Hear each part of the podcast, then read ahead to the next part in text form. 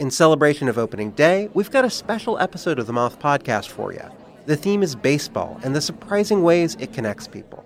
I gaze out at the players on the field, and then I, uh, I look over at my dad, and I, I realize that in the silence between us, that something has changed. It's like I'm seeing him for the first time. Two stories about baseball, family, and so much more. The episode's available right now. Subscribe to the Moth Podcast to make sure you hear it. Yeah, there should be some passion. This doesn't have to be boring, boring, boring. You done get bored by baseball. Hey, one thing the game needs is more people like you, you, you. Still have grown men run around tight pants. It's Mookie Betts. It's Daniel Bard. It's Steve Aoki. There's Saltalamacchia. This is Brock Holt. Hey, this is Jon Lester. Baseball is baseball. Baseball isn't boring. Welcome to Baseball Isn't Boring. Here's your host, Rob Bradford. All right, just want to give you this quick baseball isn't boring on the go, just in case you missed it. We had a flurry of guys talking about the trade deadline, both from the All Star game and then five others just the other day. You had Michael Fulmer, Chris Martin, Trey Mancini, Jake Faria, and the guy who we're about to talk to, uh, talk about and that is Anthony Kay. Anthony Kay is a guy, is a former first round pick of the Mets back in 2016, 31st overall. And then a couple years later, three years later to be specific, he was traded by the Mets to the Blue Jays for Marcus Stroman, his current teammate with the Cubs. He's traded with Simeon Woods Richardson for Stroman to, like we said, to the Blue Jays. And now he pitches for the Cubs, and now he's talking about what it's like to be at the trade deadline, including, by the way, the the awesome, awesome story of how he actually found out that he was traded to. So here you go. Here's uh, Baseball Isn't Boring on the Go, just to help pass the day. Hope you enjoy. We're going to keep them coming.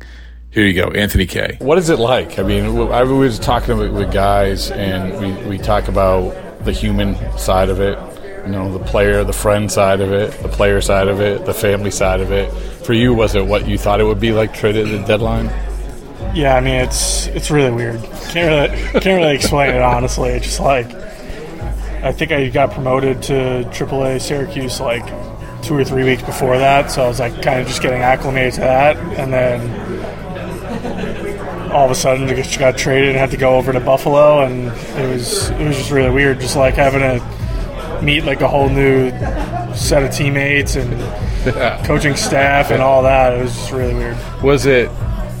Well, first of all, like sometimes you know, like I was talking to uh, Fulmer about this, about like you sort of know the teams you're on. Like a lot of times, the team is going to be sellers, and they're maybe you know you're a relief pitcher or something they're looking for. But like you said, you're in the minors. Did, did it come out of the blue? Yeah, because um, I don't even think the Mets were really like that close to being in the hunt. Mm-hmm. So they were kind of like in the middle of buying and selling. So we really weren't too sure of mm-hmm. what they were going to do.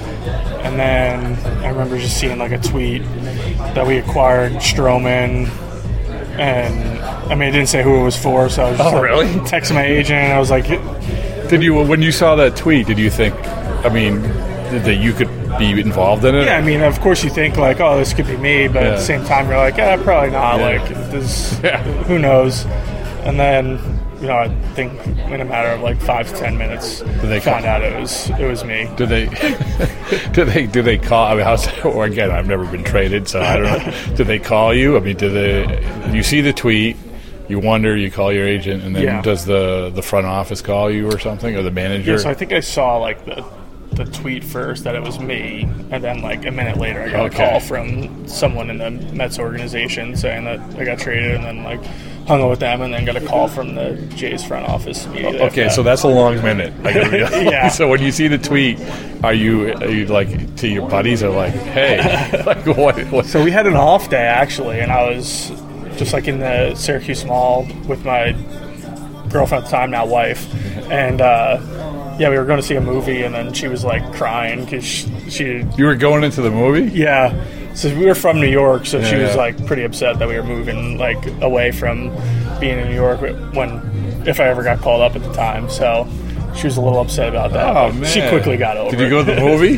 no, we never ended up. What was the movie? This is. Uh, it was the Toy Story at the time, the new Toy Story. I don't even remember which one it is Uh, at you, this didn't, point. you didn't miss anything. You didn't miss anything. um, so then, so you get traded, then you go through this, and then so you go to, um, like you said, a new team. It doesn't matter if it's the minor leagues or the major leagues, whatever.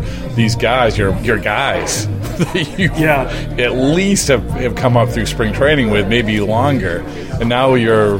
Hey everybody! Hello, my name is. You know, Yeah, yeah, it's really weird. I think we ended up playing Syracuse like a week later too, which Yeah, made it even more yeah. even more weird because then I was facing all those guys. So yeah, it was just weird having to you know meet a whole new set of teammates and all that. How long? And then the other part of it is is you know you're relying on catchers as a pitcher. You're relying on catchers, right? Yeah. And that's one of the things that we, the, Fulmer was just talking about. Like you hit the first person you talk to is catchers. Hey, I throw this or I throw this. It's just a weird thing. Yeah, that's the biggest thing is just trying to get on the same page as them. Yeah. trying to get let them know you a little bit.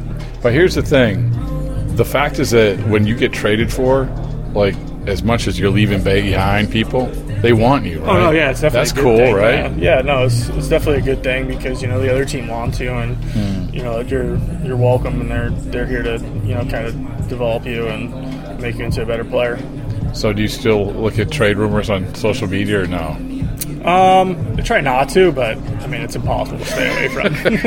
it's all over the place. So you know, I follow all those those reporters and everything. Oh so yeah, yeah, yeah. it's- Listen, listen. It's tough to stay Yeah, away. yeah. It's, uh, and even if you're off, like your friends and family. You Oh know. yeah, they're always telling you everything. So Yeah, yeah. All right, man. Thank you for the perspective because I don't have. I, I've never been traded. Yeah.